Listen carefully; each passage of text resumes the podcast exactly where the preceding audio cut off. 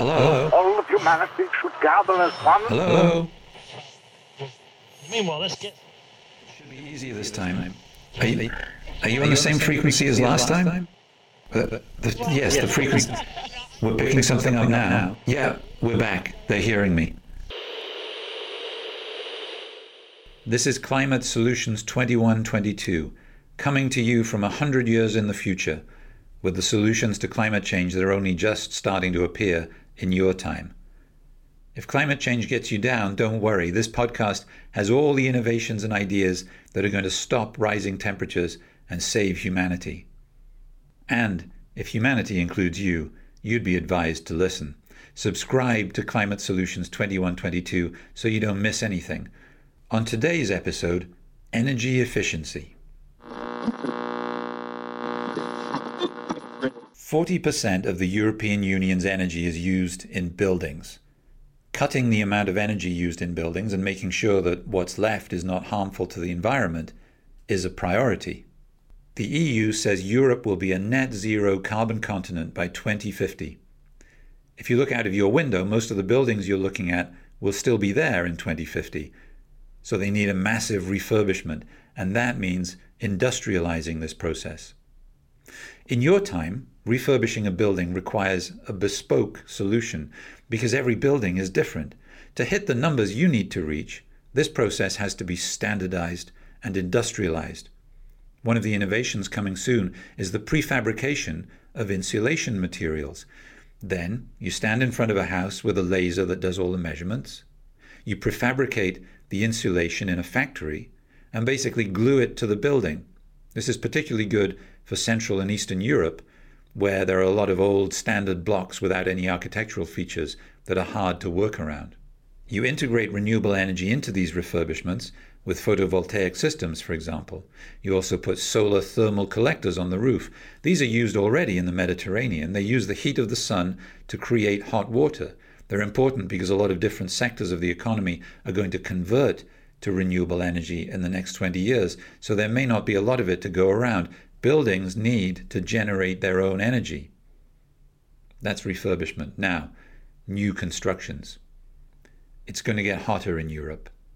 There are two ways to deal with that. One is for high tech homes with smart meters everywhere. The other is to build with the same techniques that were used hundreds of years ago. Here's why. In cities, you'll have the high tech buildings with lots of meters that allow very efficient energy management, using only the energy you need and using it at times when it's cheaper or when demand is low. In the countryside, you'll have construction techniques that use natural resources and ways of building that use less energy than now. There, the innovations are in how to design buildings that don't need so much technology, thicker walls with small windows, for example. Construction creates emissions too, of course, because creating the building materials produces carbon. To minimize that, you'll reuse buildings. It's soon going to be mandatory to disassemble and reuse them, especially in urban areas where new constructions will be made with prefabricated materials. Meanwhile, in the country, buildings will be made from local materials so they don't come with the emissions of long distance transport. We'll be talking about the circular economy another time. Circular economy means that things aren't thrown away, they're reused, sometimes for a different purpose. That's a factor in energy efficiency.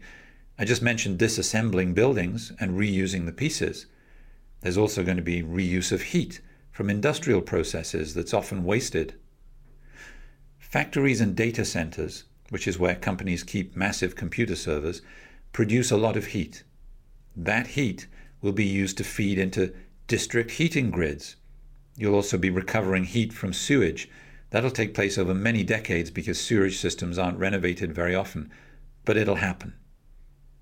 Even in your time, there are already some centralized cooling systems. They're like district heating systems, but they run cold water through pipes and connect buildings to cool them down. Because, as you've noticed, temperatures are rising, even in places we don't think of as hot. Everything I've described is on a massive scale. You're going to get this done with two kinds of change. First, a change in society. Second, a change in the business model that's applied to renovating buildings for energy efficiency. Let me explain. Some technological developments get outsourced to places around the world where costs are lower. You can't do that with buildings.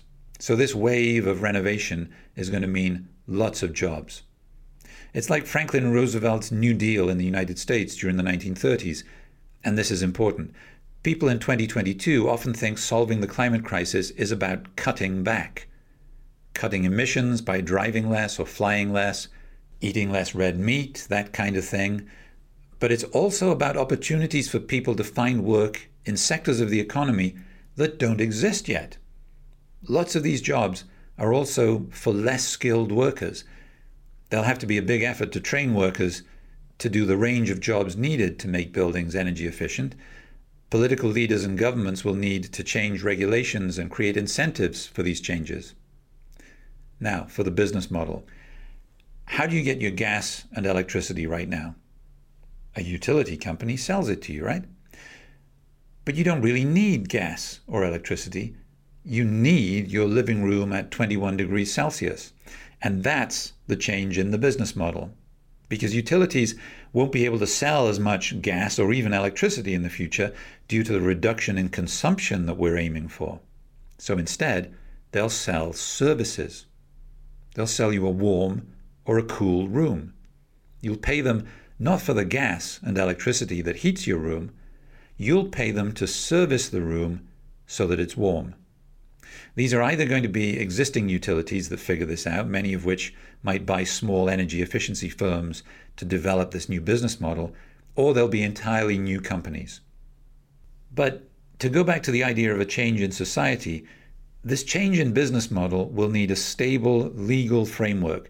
A deep refurbishment of existing buildings has a 30 year payback time. It's difficult to convince people to make that kind of commitment without a subsidy regulations and government programs have to be put in place so that private companies will see this sector as a solid investment.